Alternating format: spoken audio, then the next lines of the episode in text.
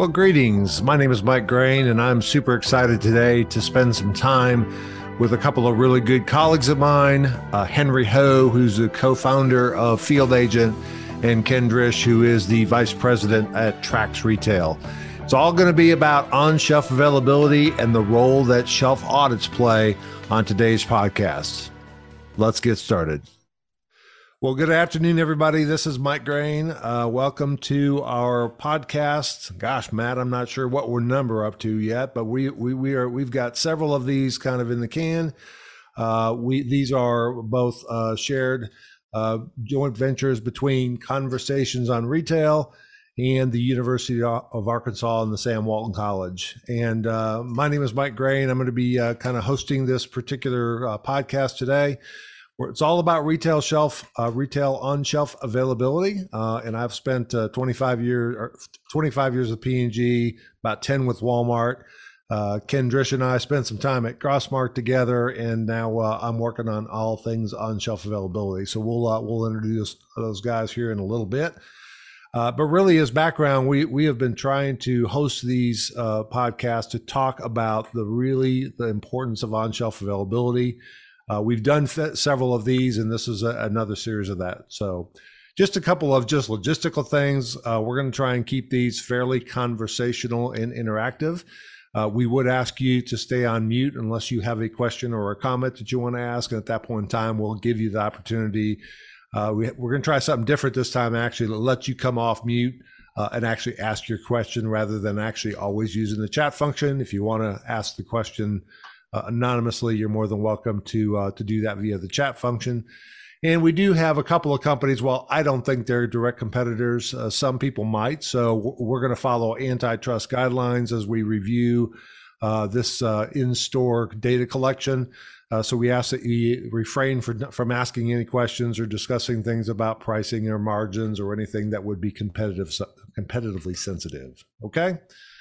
So, Mike, if, Mike, if I could, if I could add just one thing, if anyone absolutely. wants to, if anyone wants to ask a question, um, hit the hit the button that says raise hand, and that'll keep um, that that'll make sure that no one is unmuted unnecessarily and and uh, is a distraction to the to the presenter. So just click that raise hand. We'll keep an eye on it, and then when Mike's ready for a question, we'll recognize you and turn your mic on. Perfect, perfect. Thank you, Matt. Appreciate that. Um, so we got a couple of companies on here. I told you uh, a few weeks ago we were going to have Field Agent and Trax on, but let me give you a little bit of context about sort of how they fit with the on-shelf availability uh, platform. I know you've seen this before, but I think it's important to to kind of show it. But uh, we do have some suppliers that we've seen before with like Retail Insights and uh, companies like TeamCore that have algorithms, and those algorithms are pretty useful for high velocity kinds of things to be able to say when you have an on shelf availability issue. There's also store audits, which is obviously the topic of conversation today. We've got people who uh, are actually going into stores, collecting in store conditions, and then today's podcast is all about those. But uh, but I want to make sure that you understand the context. But this works really, really well for uh, different tests you're doing, uh, different samples, things you're trying to do. It especially works very, very well, I think, with lower velocity items that don't have a tremendous amount of movement and are very difficult to work with an algorithm. We've also seen uh, examples of shelf scanning, scanning robots. Um, I know we had a panel on with the Brain Corporation, Zippedi, uh, Simbe, and Badger Robotics, and we walked through kind of the op- opportunities at shelf scanning robots. And then I know we've had some uh, some time with uh, the folks uh, on the RFID side as well.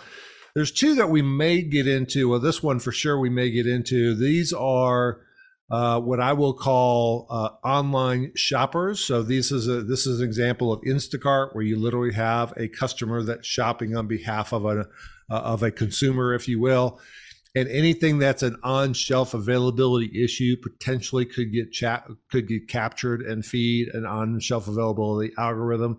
And then last week, uh, last month, we had uh, fixed cameras in store with focal systems and SES, et cetera.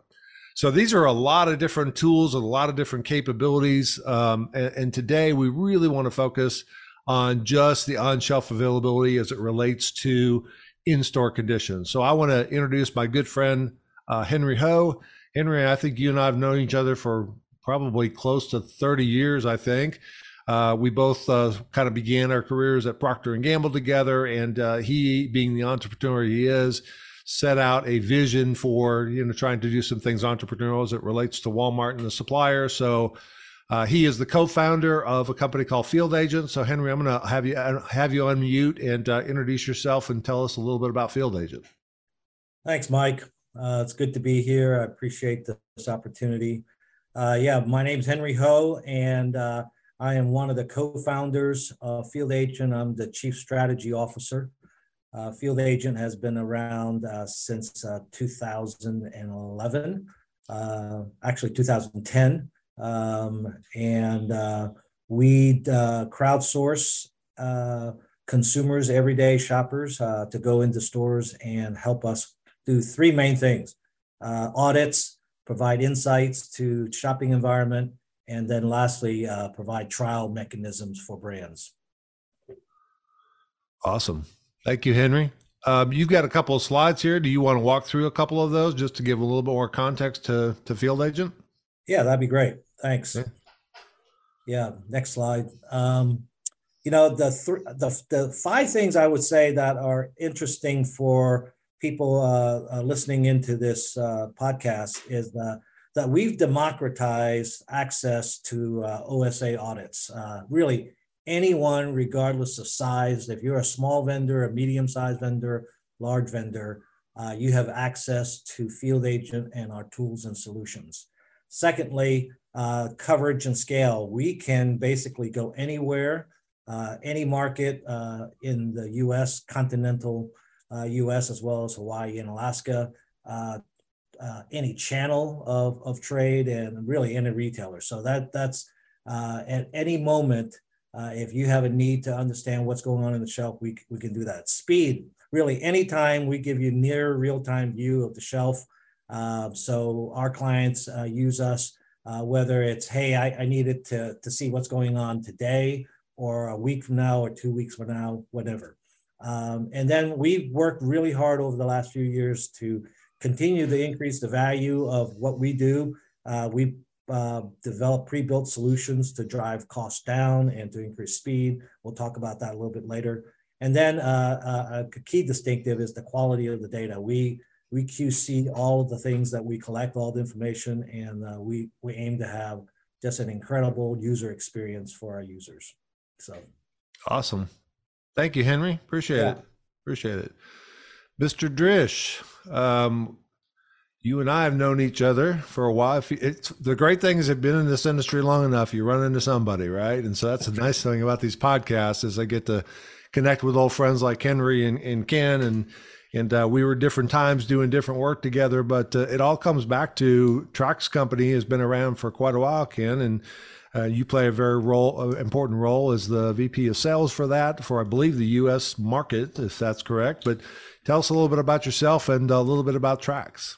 Sure, absolutely. Thanks, Mike and, and Henry and Matt. Appreciate the time to to be here. I, as Mike mentioned, I've been with Trax Retail now a little over two years. Um, really spent the majority of my career though working for traditional sales and marketing agencies. I, I spent uh, a long amount of time where I met Mike at uh, at Crossmark. I've, I've worked for Acosta, so really kind of consider myself a student of the space and a student of the industry. Trax, um, you know, really is is a company that got its start in 2010 with the vision of um, leveraging computer vision uh, for CPG companies to really kind of digitize the retail shelf and then glean all sorts of insights out of that share of shelf, planogram compliance, pricing compliance, OSA, et cetera. Uh, it had always been the vision of the company, though, to have their own feet on the street. So that came about through really two large acquisitions. One in 2018, we acquired a company called Quri uh, much like Henry's organization was in kind of the the audit on-demand audit space, uh, leveraging crowdsource. Uh, but then we also acquired a company in early 2020 called Survey.com, based out of Boston. Ironically, still in uh, in, in, business for about 10 years as well. Uh, Survey um, took it to one incremental level. So um, the ability to audit, but then also be able to react and fix. So what we have today is what we call Trax's Flex Force, which is an on demand, flexible uh, group of individuals nationally uh, that can go out and, and, not only audit, but also audit and fix and, and do some of the general um, type of merchandising work that would need to be done in stores. Um, the, simplest way I like to describe it is, is, is really kind of the Uber Lyft model of in-store execution and merchandising.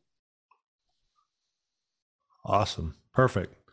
All right. Well, we've got a few questions that I know we're going to ask you up front, um, but but we'll, start out with those just so just the, so the audience knows. We we will. I'm going to ask these questions. I've got three or four of them, and then I'm going to open it up for question and answers from the audience. So. Uh, just based upon the, the note that uh, Matt just said, if you do have a question at any point in time, uh, go ahead and raise your hand and we will unmute. If you just want to ask the question via chat, you can do that as well.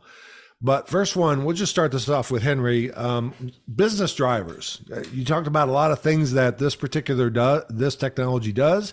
Walk us through the business drivers. Are these retail retailer asks? Are they brand owner asks? Exactly what are you doing? What are the business drivers for shelf audits in retail? Yeah, I think the primary driver, Mike, is um, the the the need uh, to see um, and understand what is going on at retail, visibility to uh, issues, problems, or even opportunities. Uh, um, and so they come from a variety of, of clients, uh, including retailers, um, mainly CPG, um, anybody really doing business at retail. Um, and they they want to understand either directionally uh, what the what the uh, performance and execution compliance is to a particular program or initiative that they have, um, as Ken mentioned, uh, and then they want to be able to uh, be able to fix and, and get in and uh, uh provide a solution, a recommendation sometimes, uh, sometimes an analysis of what's going on. So uh, that's the main thing. And as it regards to on-shelf availability, you know, probably the best eye is the human eye. Uh, hmm. contrary to some some other folks, because the you know the the computer technologies are are really good and they're getting better every every month. Um, but right now, the consumer, the on shelf shopper availability, uh, there's no better uh, way to tell you what's going on than a shopper. Got it.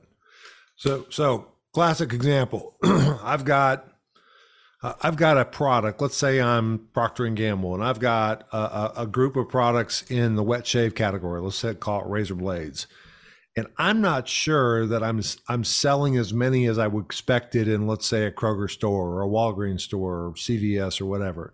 So, what does that look like? And this question, Ken's, for you too. So, what what does that look like? So, do I I believe I have a problem I don't have the access to all those stores. So what does that look like? What do you guys do? And, and how does that portray back to me uh, from a result standpoint? Is it just a list of all the problems or is it actually getting involved in actually fixing the issues that you guys see at store?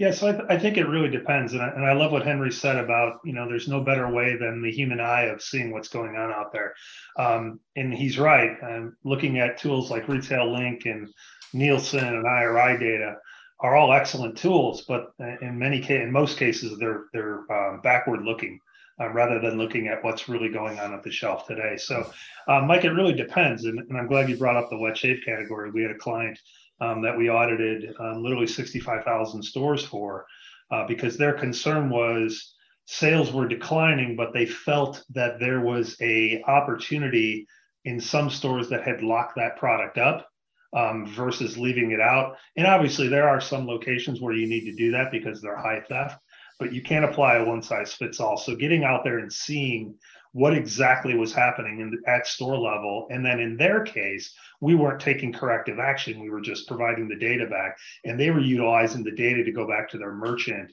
and identify you know here are here's a block of stores that we know are high high theft areas they need to be locked up here are other ones that probably aren't, and you'd probably do better if you had that product available for the reps. Mm, gotcha. Great example. Great example. Uh, any other business drivers that you'd like to add to the list that Henry provided, Ken? Anything else that we're missing? Yeah, I think there's I think there's so many around OSA, um, especially with the recent supply chain challenges that that have come mm-hmm. up, and, and they're not all done yet. There's there, there's still challenges out there, but I think being able to utilize uh, groups like ours, um, like Henry's and, and, and Trax's, really allows you to kind of pinpoint where you know the known issues are and then go and get the real idea of what's really happening out there. And of course, Henry's team can do it um, in, in, lightning speed. Ours is a little bit more um, because we're doing more of an audit and fix um, situation. But I, I, would say OSA is OSA audits are great to you know where you've got an issue that the data you, you're, you're pretty much stopped at the data you need to see what's exactly going on out there in the field but several other audits um, uh, you know are are um, requested of us too display execution mm-hmm. planogram compliance uh, even retailers now asking us for compliance on their own stores mm-hmm. whether or not the marketing materials that are up are, are what should be et cetera yeah, I'm sure it's a sensitive topic, but I've also understood that there are some CPG companies out there that use that to drive and measure compliance of the third party service providers in store. Did you really set everything the way you said you did? I'm sure that's like one of those little things that people want to talk about, but if I'm paying real live money to a third party to go out and execute work and they say, yeah, I'm getting it all done, but uh, you guys potentially providing an audit service afterwards to say that was or wasn't the case.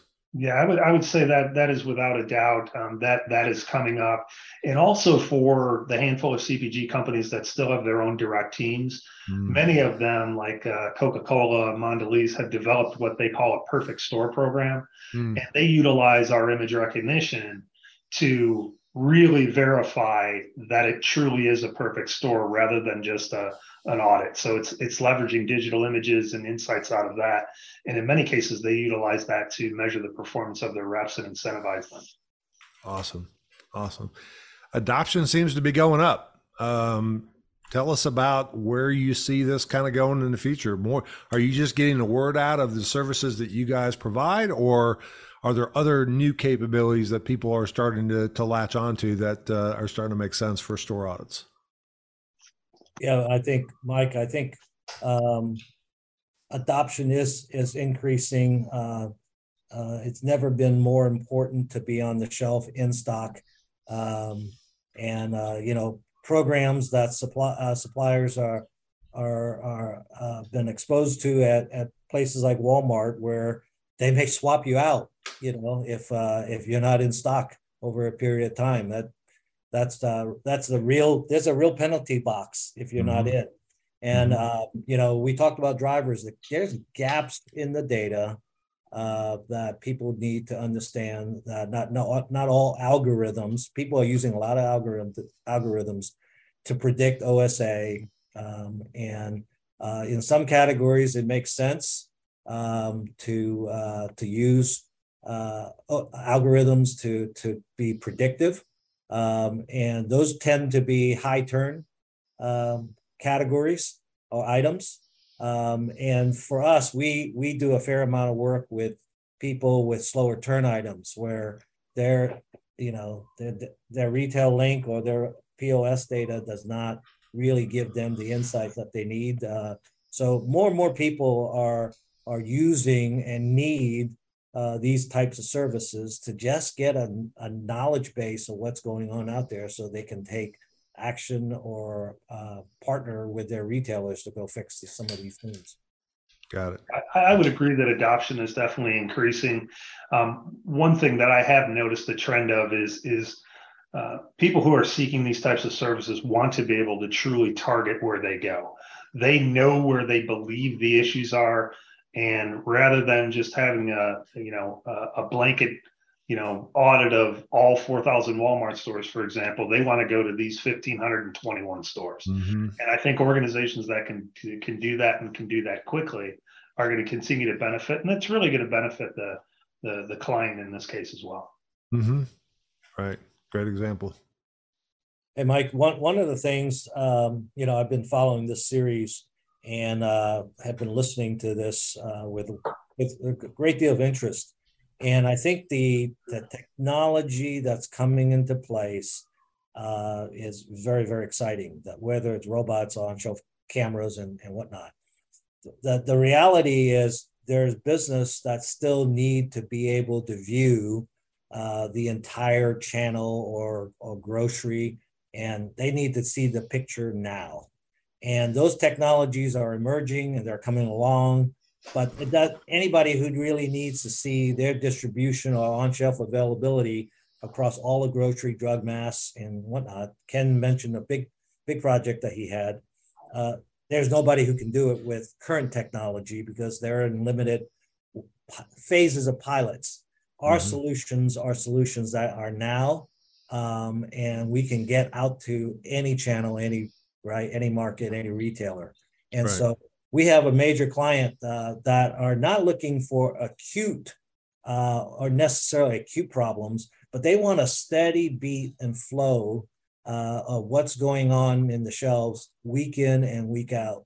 Mm. And so we have major programs uh, with with clients where we're giving them visibility uh, across all of retail uh, to, to understand what's going on. Um, and it gives them the holistic view of the business, maybe not just at Walmart or, or uh, in the drug channel or whatever it may be. So mm. our tools are now here and now, and they're effective and they're uh, of high quality. So yeah. Well, and you met and you mentioned other technologies. We've clearly sp- spoken to the folks who run the algorithms, and with algorithms, you said exactly right, Henry. The high velocity things that are selling eight to ten to twelve a day. If I'm selling eight and then ten, then twelve, then fifteen, then zero zero zero, I, I have a pretty good idea of the product what on the shelf. That's hard to do with a toothbrush. it's hard to do with a cosmetic. It's hard to do with a razor blade because you may only sell one or two a month. Is it not on the shelf or is it just not selling enough to make a blip? Right. And so to me, that's where you guys come in. I think the question becomes there are other tools in the tool bag that could be used by, especially for the retailer. We've talked about shelf scanning robots, we've talked about fixed cameras. Uh, in the apparel and general merchandise, kind of the RFID, et cetera. So I think what you just did was say exactly why that's of benefit. A, it's in the CPG supplier's control. Those other decisions are more the retailer control. Number two, they're immediate. I can ask, I, I can have a question today and get the answer literally by the end of the day. I don't have to wait for some infrastructure to be deployed and spent and all that. Is that is that what some one of the biggest advantages to you guys as platforms? Absolutely. I, you know, and, and we are in the image recognition space. So we have programs across the globe where we're deploying fixed cameras. Um, mm. We are putting them on robots where we have partnerships with folks who provide the robots. But that is a, a much longer burn. Um, and quite candidly, it's, there's, there's, a pretty big capital outlay to do that. Mm-hmm. Um, and, and to Henry's point, I think it will continue to improve. And like most technologies, it will get less and less costly um, to do so. Um, but in the meantime, you're still going to have this need, and and to Henry's point, I think our types of platforms fill that niche and fill that need pretty quickly. Got it. So let's transition to that question. It's it's a it's a question that I've gotten before. Um, so there's a data capture component, which I'm assuming is a cell phone, an, an iPad, or something to collect this in, information, and then there's turning that particular picture into something that's actionable quickly. Ken, you said product recognition. That's been the age old nemesis. If I could just go up and take a picture and it could tell me all the things that were wrong rather than having to take it back and analyze, et cetera. What, what do you think that, where, where are we in product recognition today? And, and where do you think the future looks like? We have come an incredibly long way. Um, you know, it was, it was interesting as Trax was recruiting me. I knew exactly who Trax was. I knew they were an image recognition company. Um, you know for for several years. Um, but it it really has come a long way, and it continues to improve with AI and, and things of that nature as as you go forward.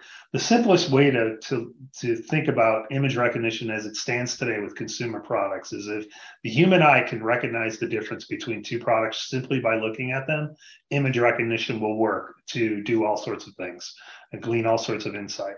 However, it's when you get into smaller SKUs or things that look incredibly alike, um, color cosmetics, uh, a great example, things that are side faced, uh, very hard for image recognition to be able to understand. Um, but again, it, it's getting better and it evolves literally on a, a monthly basis. uh, let me let me stop you there. Is, is it because of the fact that the product is so small and you're not getting a quality image, or is it literally hard to even if you're at a really high quality image to be able to tell the two together? Which which is it? It's the latter. It's really, okay. it, even though it's small, it's still hard to get an image that clarifies the difference between the two. And what's interesting is some things that I would thought we'd, we'd have a tough time with, like gift cards, for example. We can recognize gift cards, but when you get into side-faced uh, lipsticks or nail polishes or things like that, that's where it gets really, really challenging to do. Got it. Got it. So, so it's in much better shape than it was before it's at a better platform, but I'm I'm sensing based on your comments, there's still a lot of opportunity in the in the image recognition space.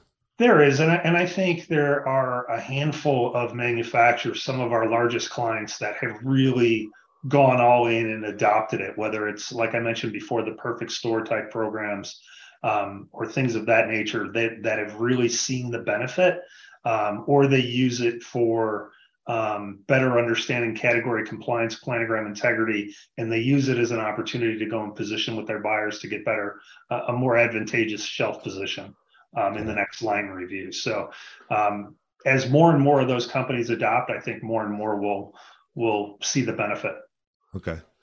Yeah, I don't want to, I don't want to steal the thunder for the next podcast. We'll talk about that at the end, but I think product recognition is one of those things that has come a long way and there's still a lot of opportunity. And and that's part of this is, do I need to know that that particular label is not that product, or do I need to know it's that label and I can tell you what product it is? Right. So that, there's a there's a big distinction. Am I looking for? I can tell you it is the correct product, or it's something else. I can't tell you what it is, but I know it's wrong. It's a plug. It's a spread. Something else like that. For Henry, sure. your thoughts on this space? Yeah, I mean, there's there you're you're hitting on some of those nuances and and my buddy Sarjun, uh, uh, you know, I, I, that I meet with from time to time. Uh-huh. Um, you know, we talk about all these different dynamics as we're trying to look at uh, technology, his technology, and our capabilities coming together to mm-hmm. provide mm-hmm. some different uh, distinctives for for the market. But you know, one of the things that we're starting to uh, see across the world and I, I, I see from different solutions uh, in Europe as well here in the US, is that people are starting to, to think about maybe we don't need to be perfect in this space. And maybe it's just good enough to give us perspective. So if your if your objective is to get to perfect view of a shelf, Ken mentioned a lot of those nuances where it just makes it nearly impossible, right? Mm-hmm uh, to um, to to come up with accurate information. But if man, if you, you can use a solution and you can get directional perspective on a variety of issues, um, you know, OSA being one of them, right? Yep. Um, yeah, then I think the integration of, of that technology with our capabilities start to make more sense. And I think we're going to get more practical as we go forward. Um, and both, both the providers and the solution providers and the clients have to come together and, and say, what problems are we really wanting to see? No, we talk about, Ken, Ken mentioned this. They want, people want to know share of shelf. You know, but you don't want to know share of shelf every day. Right. You know, you need to know that periodically. But a lot of people have this thing in their mind that hey, I want to I want to use this fancy technology to tell me my share of shelf to the nth degree, um, and you spend a lot of money doing that, a lot of time chasing that. Um, uh, so I, I, think there is a practical application that's coming, uh, as well as the technology continuing to improve. I think that will create adoption uh, in, in, in more wide variety of, of categories and retailers. Awesome. Awesome. All right, we're going to turn it over to uh, audience. I'm going to ask uh, Mike Price. Why don't you go ahead and unmute your uh, phone uh, and your v- video if you'd like, and go ahead and ask your question. Thanks very much. Uh, hi, Ken. Good to reconnect. It's been a while. Um, Henry, you, you made some brilliant points about, I guess, the I guess the scope that you can measure with the crowd in one day or, or you know in, in, in, in one particular situation. I guess the challenge I have, and I saw this in my long career uh, Unilever, is working with all the different technologies with POS data and algorithms, uh, with some stuff with cameras. I was a big advocate of um, uh, crowd um, and also of image recognition. But I think the challenge I have, to, I guess, to both of you is how do you sort of bring it all together to really sort of understand that true cause and effect? Because I've also followed the series and I think it's been brilliant. But I've sort of sat here slightly with a sort of, uh, you know, I guess a slight frustration thinking, how do you actually build an ecosystem to really understand that sort of cause and effect? Because you can go out and measure, as we did across the US. Unfortunately, it was with one of your competitors. You know, Saturday afternoon, ice cream category, you know, really low availability. So the question comes back, okay, so, so we never got a problem or a burning platform, they did have, um, but it's the why. Then how do you get into that? Then you start looking at the POS data, and that tells you something possibly slightly different. And then you've got the image recognition piece to look at the, you know, the share of shelf and the, the realogram versus the planogram. So it's how do you actually bring all these fantastic components together to, to you know, to really, to, I guess, take it to the next level? That's my question. Yeah, Mike, I think it's a, I think it's a terrific question. Um, it, it's interesting because we we are the company that is providing the the audit data or the image recognition data, and there's a certain set of analysis that comes with that that is standard um, that we do, but we only have access to what our data shows us, right? Whether it's the image recognition data or the the causal data that actually comes from the rep being out in the stores. Um, it really heavily depends on our client. We have some clients that are highly sophisticated and they only want they only want what we can give them right these are going to be larger cpgs um, obviously like the one that you went to um, and and and then you have medium type of companies that are going to want us to you know maybe they'll share their data with us their point of sale data and and then we'll do some analysis or smaller companies who who frankly just don't have a grasp on how how that all comes together. So it really all depends. That the challenge for us is it, it's not going to make. First off, we're not going to get access to retail link data because we're not a supplier. Um, you know, we could go and purchase Nielsen or IRI data uh, POS data, but uh, there's got to be a cost analysis there to see if that that actually makes sense. So it really depends on on at least in our world on who we're uh, who we're working with and to what level they they have the extent. We have the analysts that can go very deep if we have the data to look at it, but some of them frankly just want to do it on their own. Yeah, Mike. Uh, again, brilliant question. Um, you know, I, I, would throw in a, a, a equally important uh, partner in the solution set is that uh, we've got to figure out how to um, bring the retailers into this uh, equation. Um, you know, because the, our clients, the the CPG companies, et cetera, um, you know, they they want this problem fixed. Um, uh, but a lot of times there are just um, issues at the retailer in in getting those uh, those solutions implemented uh, and and having uh, you know the retailer with their labor shortages and and whatnot be able to react to the data. Um, but um, it is it, it has got to be a collaborative solution. I think we're going to have to create incentives in the industry uh, for um, for labor uh, to go in and fix that, and for um, for those solutions to be implemented and adopted by retailers. Um, you know, um, this this is a this is a age old problem.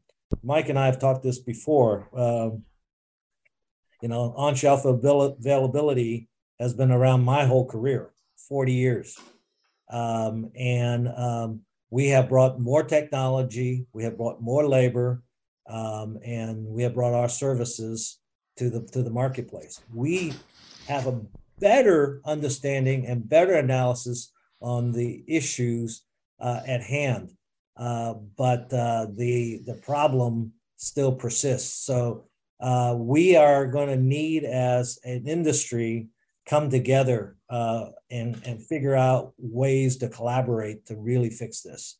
I don't think uh, Field Agent or Trax or Acosta, you name them, uh, we're going to fix that problem. It's a collaborative effort. Okay. It is, uh, according to IHL, a trillion dollar opportunity. If you believe that, Um, and on shelf availability is one of those things that if you ask a retailer, what is your on shelf availability? They probably couldn't tell you, right? They could tell you in stock, which is basically how many do I have versus how many I think I'll sell, but how many are actually available on the shelf or on the display for a customer becomes a much tougher thing. And that's why we've been talking about some of this thing. Ken, you actually showed, uh, and I would like to put that uh, example up on the screen. You sent me an actual case study where there was a real issue. You guys worked with the, the CPG company. I'm going to go ahead and bring that up there. But why don't you walk us through that? Because I think that's a real practical example of how you could potentially use these services for this kind of work. Sure, absolutely. If you want to want to go ahead and bring that up, so yep. um, this is a, a, a, very typical use case that we um, we tend to get from our clients around OSA, and this happened to be um, uh, to the point that I just uh, was was telling Mike about Mike Price about. Um, this is this is a customer who's got um, a very deep analytical bench. Um, so in this case, a leading HPC manufacturer noticed a, a sharp sales decline for a line of uh, deodorant and antiperspirant target stores, uh, and they ruled out distribution issues or supply chain issues. They have a stated goal for this category of 96% OSA. That's very high.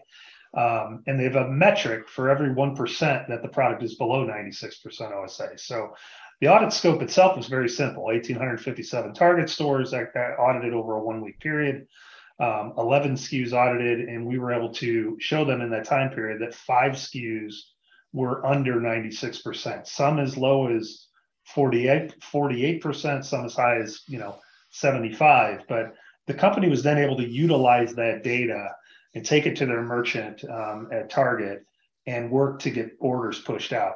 And, and I think that brings up another point, and, and one thing that we really strive to do um, as business development people when selling any program that we have. But you know, just because a, a client comes to us with an OSA audit opportunity, that, that's great, and we want to execute it.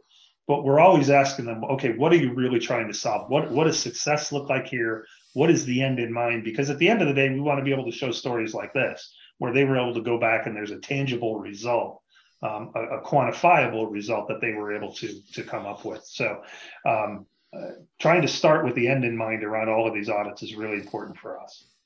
Mm, great example. Great example. Hey, uh, let me switch gears to some of the things that I hear from other people regarding store audits, just in true, full transparency. These are things people go, yeah, but you always hear a yeah, but at the end of it. Uh, and I'll just throw these out there and just kind of random, and you guys can respond to them. Um, the first one is, yeah, that's all really good, but it's way too expensive and there's no ROI. Well, this is a pretty good example, Ken, Well, that's not the case, but react to the it's too expensive and there's no ROI uh, comment.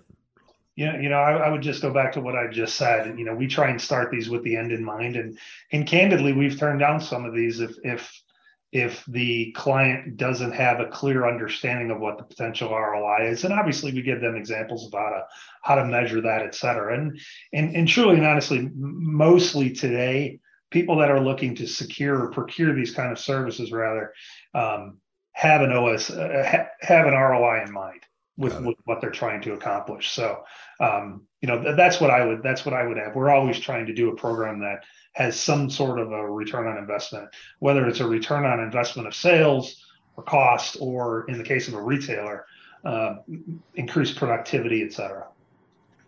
Gotcha, Henry. Any bills on that?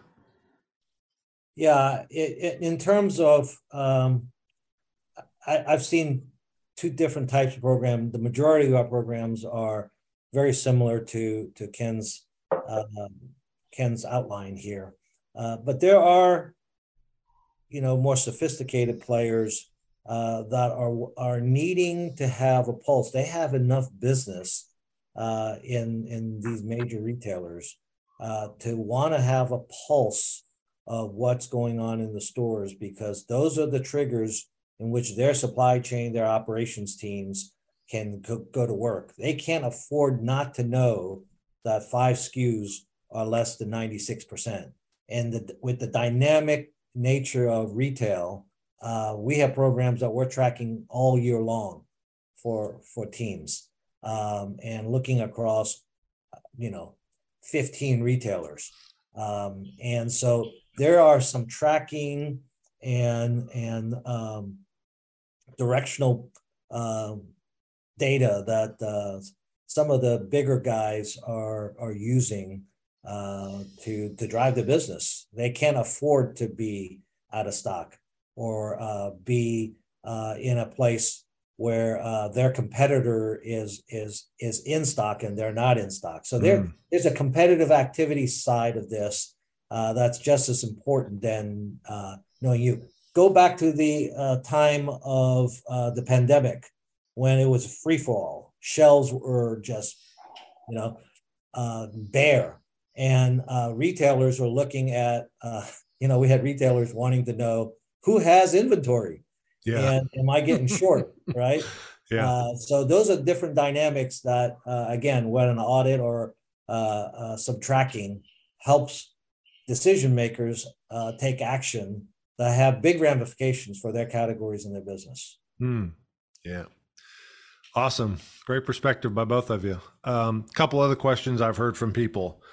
Um, will the retailer allow me to take pictures in the store? Although I think that concern has been really minimized over the years. But I remember every time we brought a camera out, uh, you you get a you're not allowed to take pictures in here kind of thing. And the second one is any concerns from a privacy perspective of your folks in stores taking pictures that they potentially could capture privacy information of shoppers in the aisles or anything like that. Any any feedback on either one of those two? Yeah, I'll, I'll, take a I'll take a shot at that. Uh, you're right. I mean, the um, it used to be that it was um, you know if, if you're taking out a camera, the retailers were suspect or or wouldn't allow it. Um, from a process perspective, um, we follow a process of always introducing ourselves, advising the manager on duty of what we're there to do, and and uh, honestly, more than 99% of the time now, it includes a photo, whether we're doing a reset or an audit or something. We're we're definitely collecting a photo.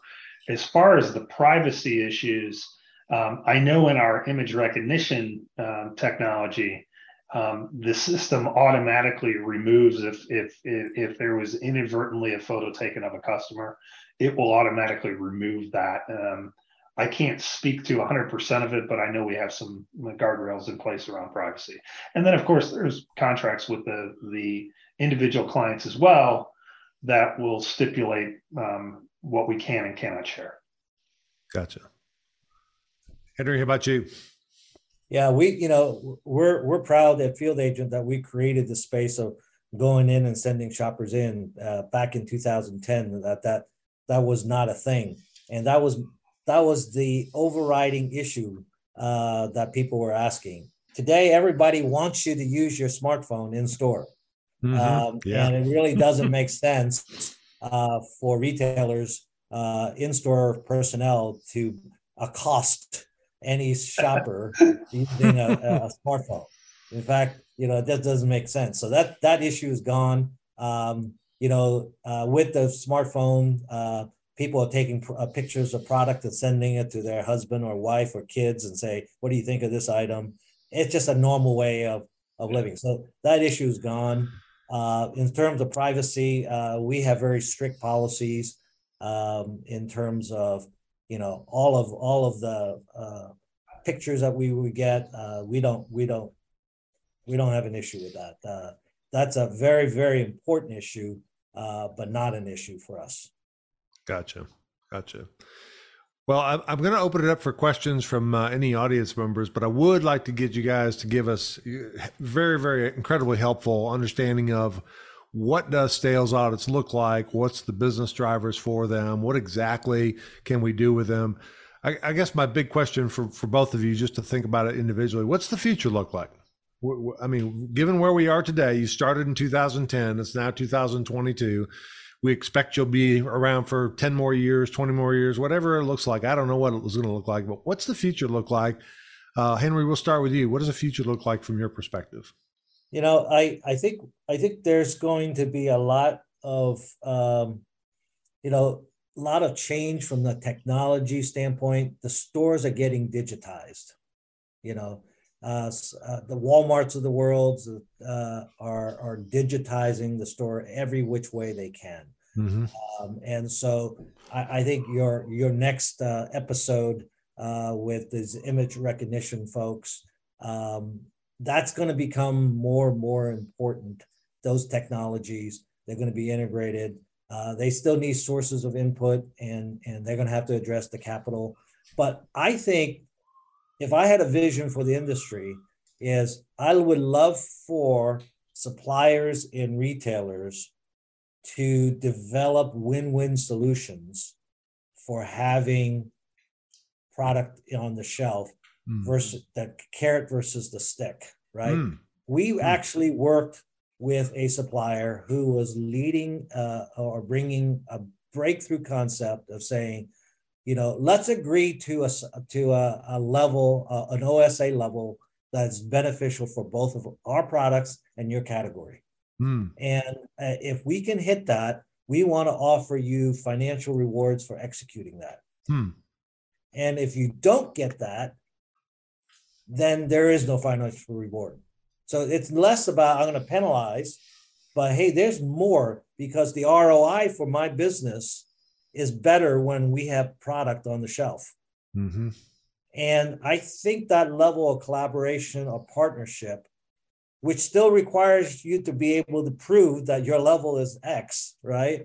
Yeah. Um, but I think it's going to have to change the way the scorecards are measured and the way the people are going to incentivize the, the retailers uh, to, to play their role.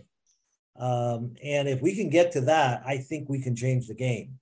Um, otherwise, we're going to continue to do the same things uh, over and over again. We may have better knowledge of what's going on, but we have to change the game mm. in order to change the results. So that's the hmm. future. Yeah. So I didn't hear a lot about other than product recognition, I didn't hear a lot about technology investments. It's really more how do you measure it and how do you use it to drive OSA, right? Oh yeah. Yeah. Yeah. That's good. Ken, how about yourself? Yeah, I would tend to agree with with what, what Henry was saying as well. Um, uh, the, the only thing that I would say is I believe, obviously, and I've said this already today, image recognition is going to continue to get better.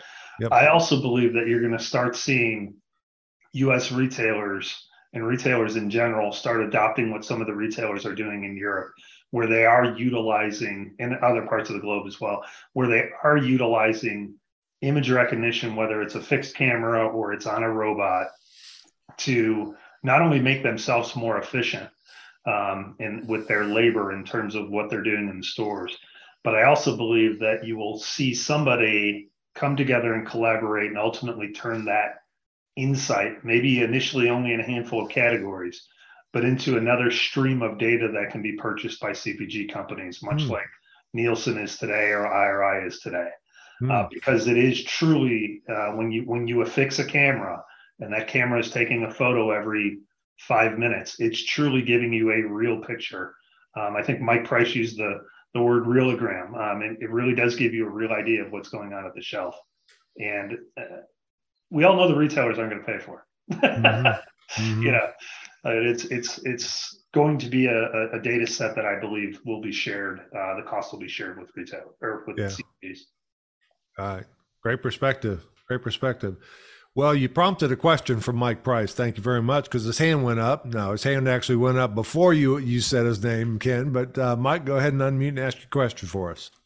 So I, I really feel like I'm giving the guys a hard time, and I'm not meant to. It's really about it's it's really about the future, building. I think on what you you both alluded to, and I guess if it, it may exist, I think I'm reasonably well connected, and I've and I've been in execution for 25 years. But one of the challenges is if you want, if, if today, if you're in a major CPG and you wanted to do an audit, shall we say, at key trading time on a Saturday afternoon across the globe in a number of key markets for key SKUs in that market.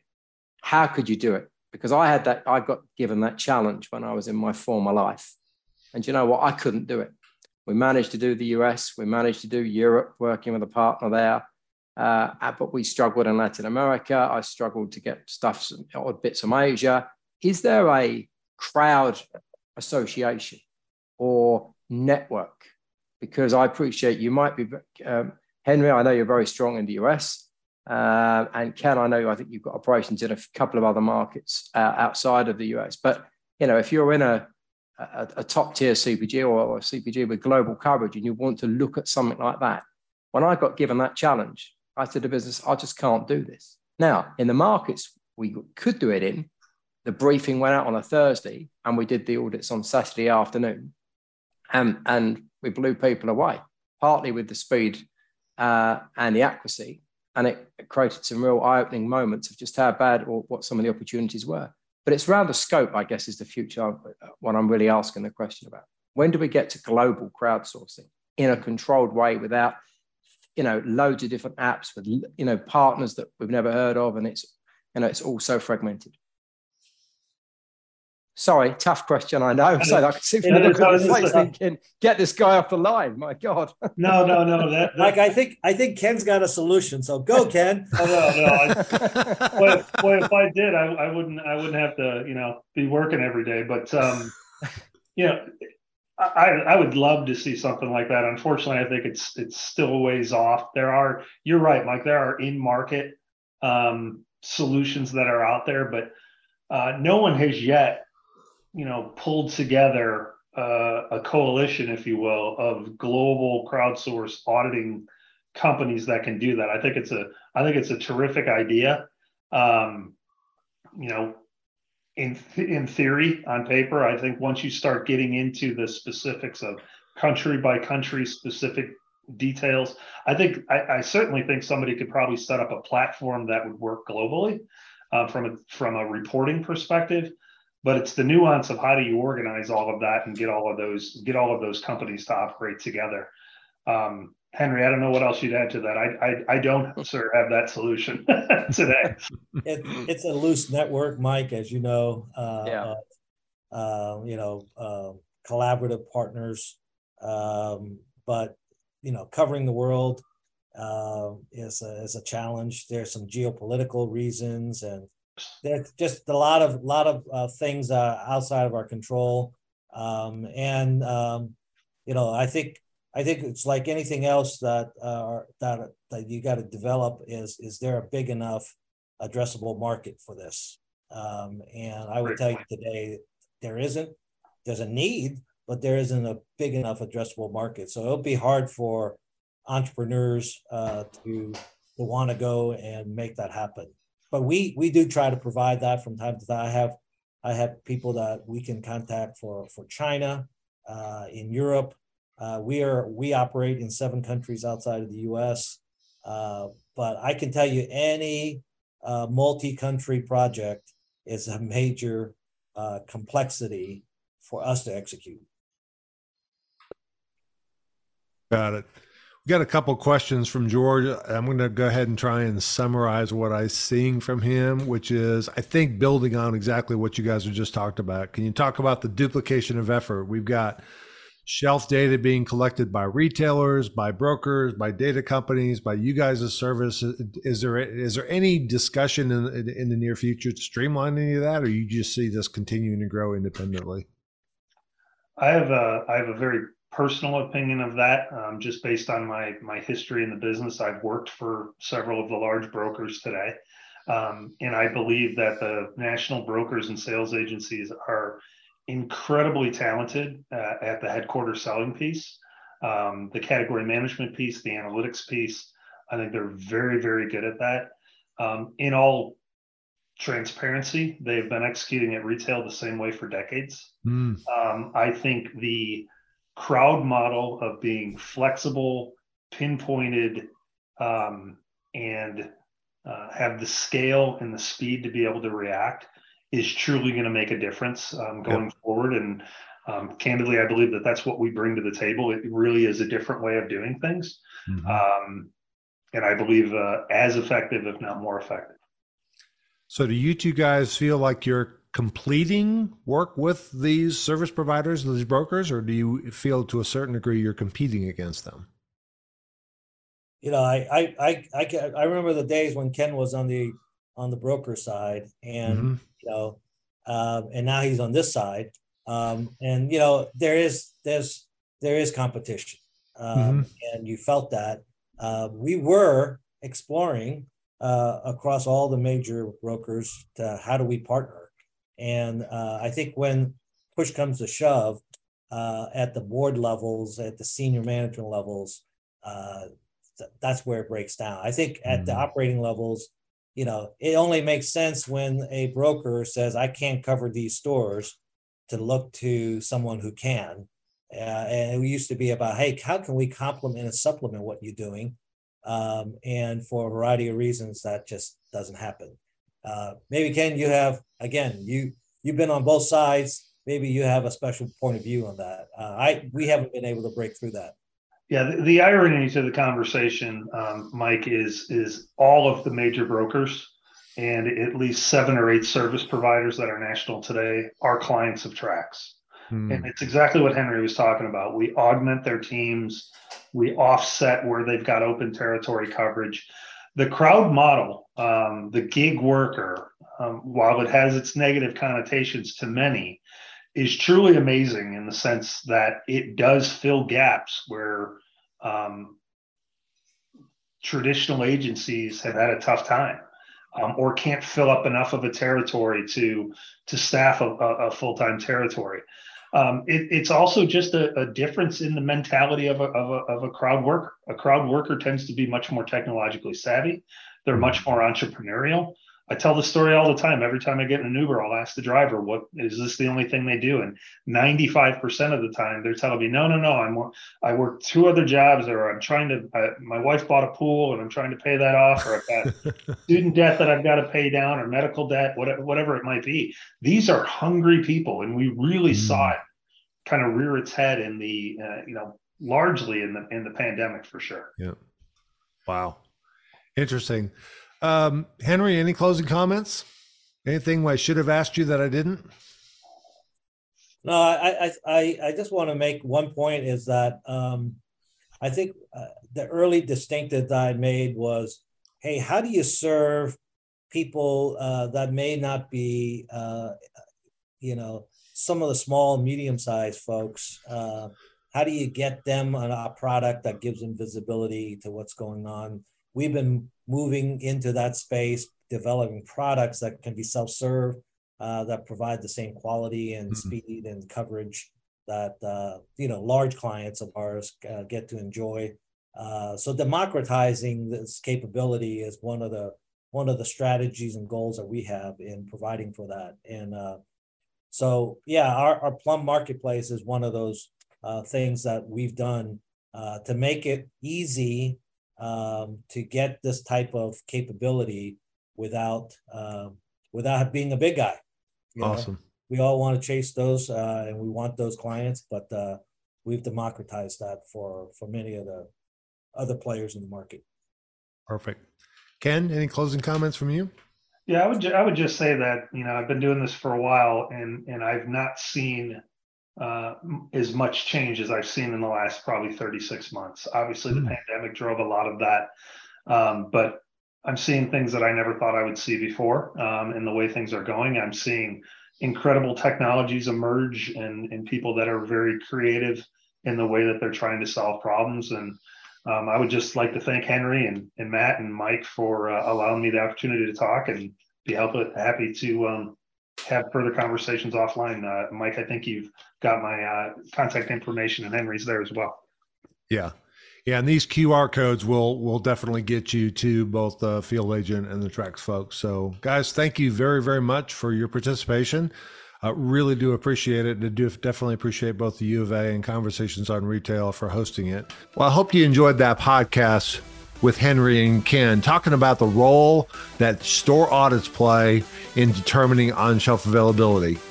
It is a very important part of the OSA puzzle and it will continue to play a role for many, many years.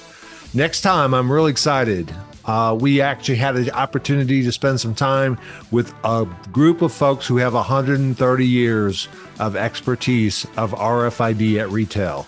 Exciting times, 20 uh, year kind of anniversary of RFID at retail.